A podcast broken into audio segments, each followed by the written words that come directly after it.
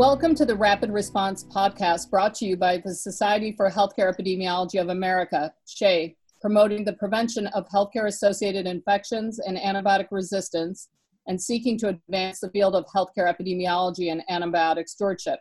I'm Dr. Jennifer Hanrahan from University of Toledo College of Medicine and Life Sciences, and I will serve as your moderator. Discussion on the podcast does not reflect SHEA's perspective, but facilitates communication of multiple perspectives and experiences as we go through this challenging time together. SHEA is excited to launch the 13th episode of this podcast, COVID 19 Updates What We Know Now. Today's episode will focus on staff policies.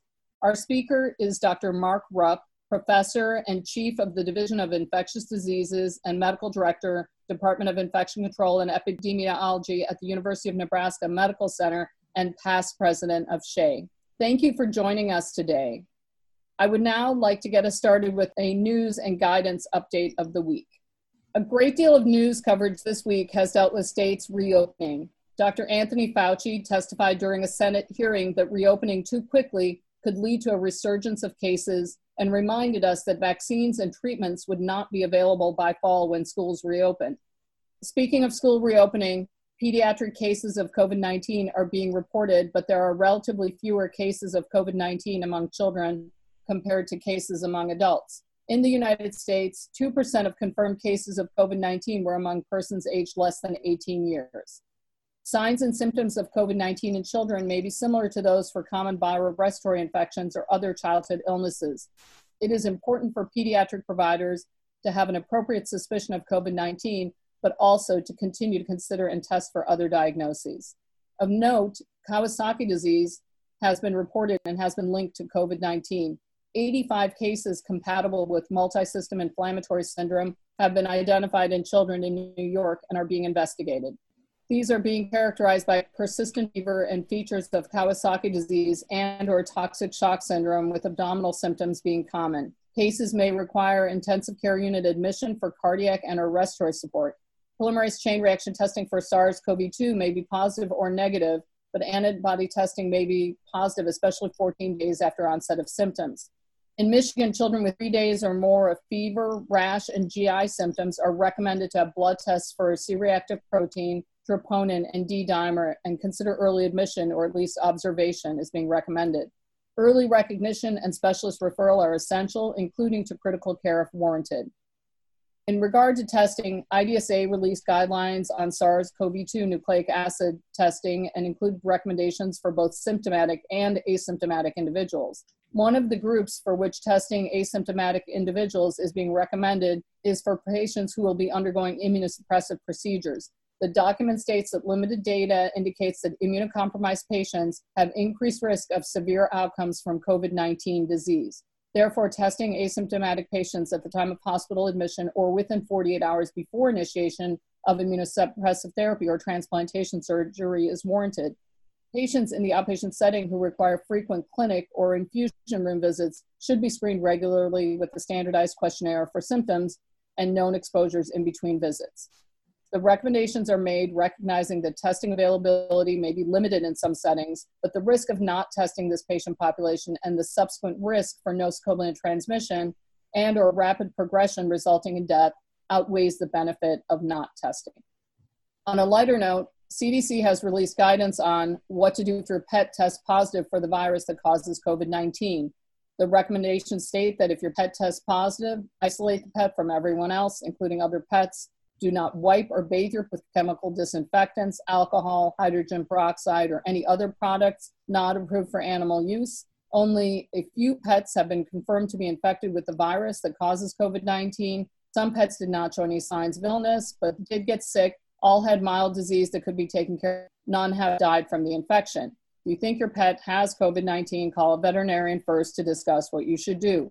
Pets with confirmed infection with the virus should be restricted to isolation in the home until a veterinarian or public health official has determined that they can be around other pets and people.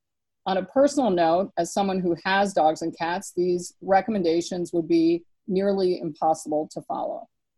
I now want to move on to the discussion with Dr. Mark Rupp. Dr. Rupp, thank you so much for talking today. Yeah, it's a real pleasure to be with you, Jennifer. Thank you. How do the healthcare personnel end their shifts and know when they come home they're safe for their families?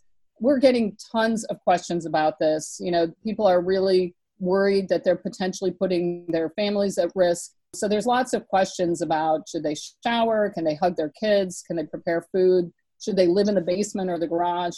What do you say to all of this? Yes, Jennifer, this really is a concern amongst healthcare providers. And, uh, you know, the first observation is that by and large, healthcare providers are on the front lines and they're doing just an amazing job. I know in our COVID units, in our emergency departments, and other areas where we're encountering these patients, I'm just incredibly impressed with the calmness and the professionalism that we see evidenced every single day people are doing their job and they're doing it well and they're just so magnanimous and brave the issue that is you know been expressed obviously is how do we do this and do it in the most safe manner so that uh, people don't need to be as concerned about uh, taking this home uh, to their families and obviously there is some level of concern but we can do a lot to minimize that level of concern and what I tell our workers is that the best way to protect their families uh, when they go home is what they do at work. And they have to be very, very conscientious and careful with the application of the PPE and the safe care of their patients. We've done an awful lot here at our medical center to make sure that we're offering the safest environment we can. So we've turned uh, whole units into negative pressure uh, COVID units. We thankfully have a pretty good supply of PPE. So the standard PPE on those units is a N95 uh, respirator or higher level of respiratory protection and a face shield. We're taking particular care with aerosol generating procedures, and we do also have a, a good supply of PAPRs that are necessary or used with some of those aerosol generating procedures. So that's the very first thing is just uh, to provide a safe environment for the workers. And then the workers just need to be incredibly conscientious to use their PPE, to be meticulous with their hand hygiene, to make sure that they're not touching their face. And then uh, when they go home, you know, they can be fairly assured that the risk of having acquired COVID 19 in the workplace is very low. What I tell folks is when they get home, they should uh, do hand hygiene. They should change their clothes, which I think is, you know, pretty standard practice uh, for most folks. They sort of get out of their work clothes and change into their play clothes, if you will. Likewise, uh, change their shoes. But we're not recommending anything beyond that. So uh, they're certainly not having to treat themselves with some sort of a disinfectant. Uh, we're not recommending that people shower before they go home. So just doing some common sense things uh, when they get home, I think, can minimize the risk as well as careful attention to what they're doing at work. Certainly, they uh, are encouraged to have contact with their family. That's so important at this time that everybody maintains their support network and that they can prepare food. They don't have to have a special sequestered uh, living arrangement away from their family. And so I think that you know if they're careful at uh, at work and they do a few common sense things when they get home, they should be safe. So it basically sounds like as long as people are following the recommended procedures and they're being safe at work and they use common sense when they come home, then they should feel good that their families are safe. Yeah, I think so. And you know, a few other common sense things that can be done at uh, in the home place is you know don't share eating utensils and cups and, and plates and bowls and things like that uh, with other family members. You know, obviously, if somebody develops any type of uh, symptoms, even if they're mild, as a healthcare provider, it's extremely important that they get tested promptly. And then, uh, if they've worked out a plan, you know, just in case for that contingency where they do start to develop symptoms, of how to go about sequestering themselves in the home until they can get tested and to try to minimize any risk of transmission. That I think also will help to alleviate uh, anxiety so that they know if they're lucky enough to have a spare bedroom and a, a bathroom that they're going to go to that and sort of uh, self quarantine until they can get those test results. That helps people if they have that contingency plan as well. So, are you routinely testing high risk healthcare workers in COVID units or emergency departments? What do you think about that idea? Well, clearly, our posture towards testing has evolved over the course of the pandemic. And I can remember just a few months ago where we had just precious few tests that we could offer anybody. And obviously, we're developing additional capacity as, as time goes on. Currently, we are testing only symptomatic healthcare providers, but I can certainly see a point where if we started seeing a clustering of providers or patients that had nosocomial uh, transmission, that we would, you know, certainly consider doing testing on a broader basis on a particular unit or in a particular group of uh, healthcare providers.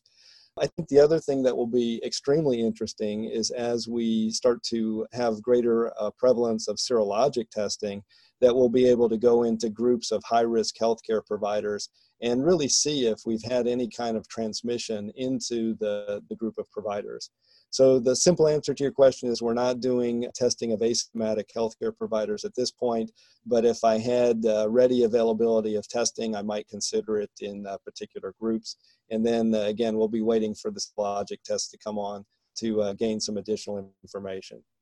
Yeah, I think the serologic testing results are going to be interesting, even though it's hard to know what to do with some of that information. But uh, I think we're all interested to see what that's going to show us. You know, one of the problems that we have seen quite a bit, especially um, I'm in Lucas County, Ohio, we've had a lot of cases in skilled nursing facilities among both staff and residents of skilled nursing facilities. What are your thoughts on spread among healthcare workers in those settings?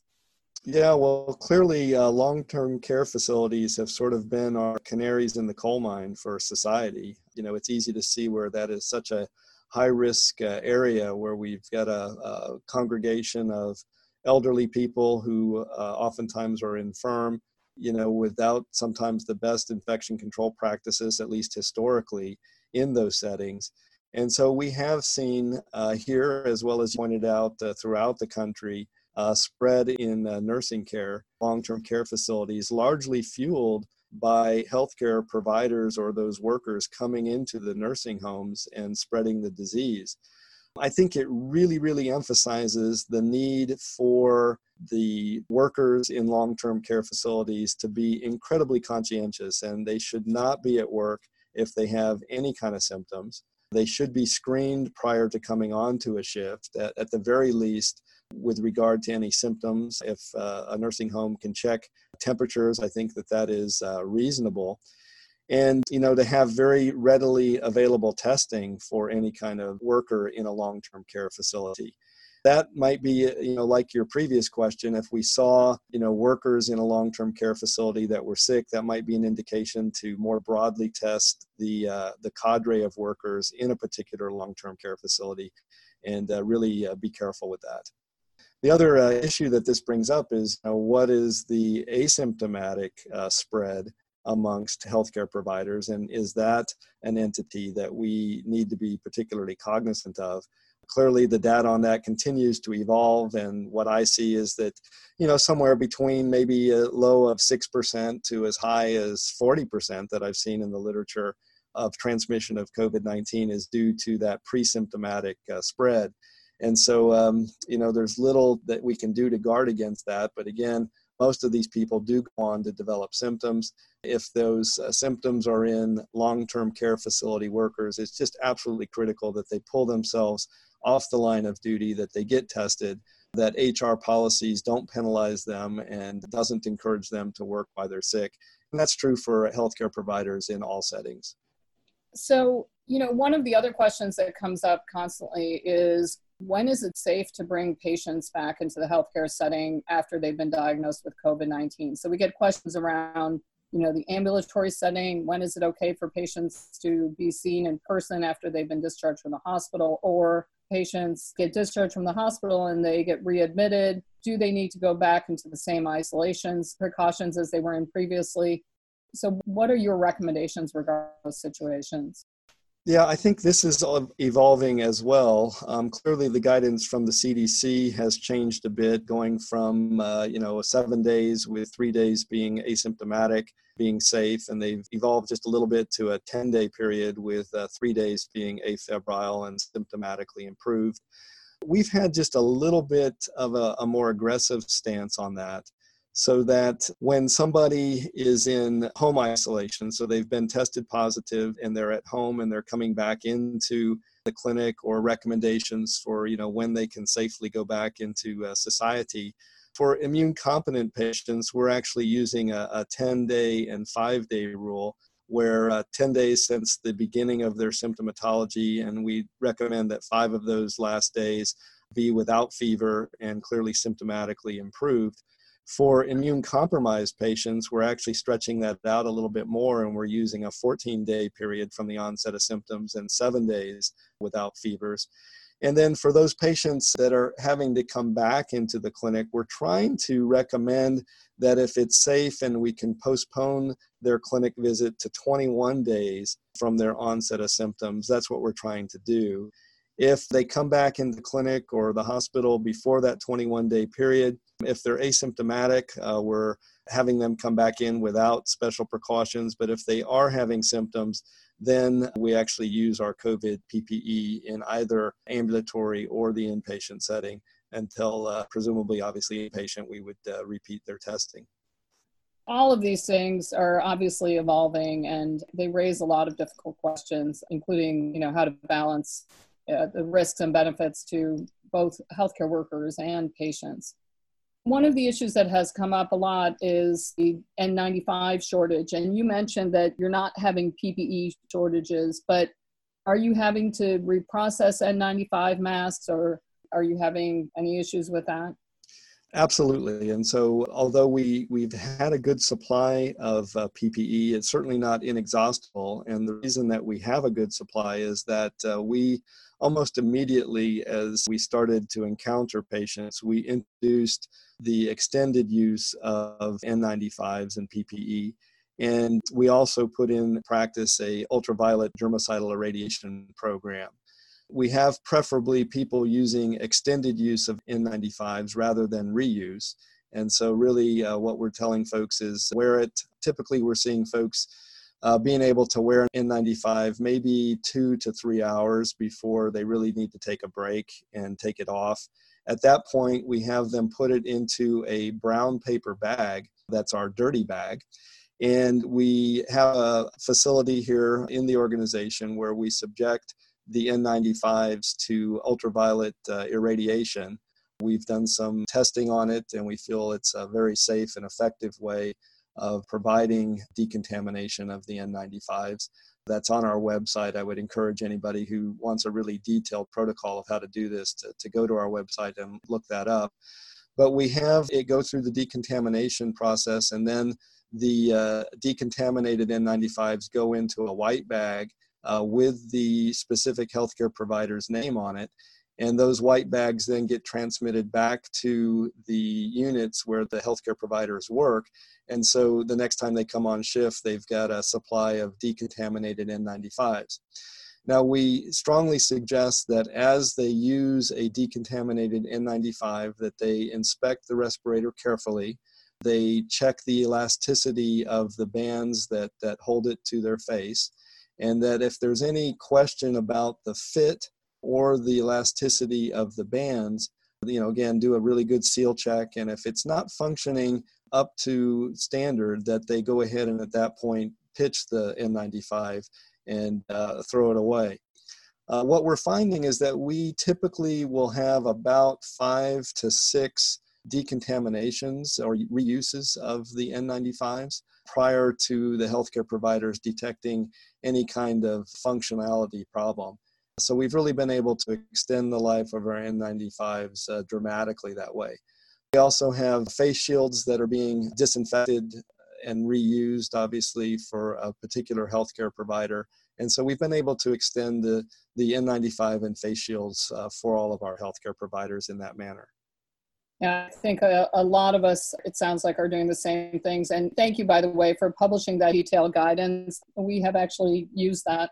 So you've done a service to the rest of the country by publishing.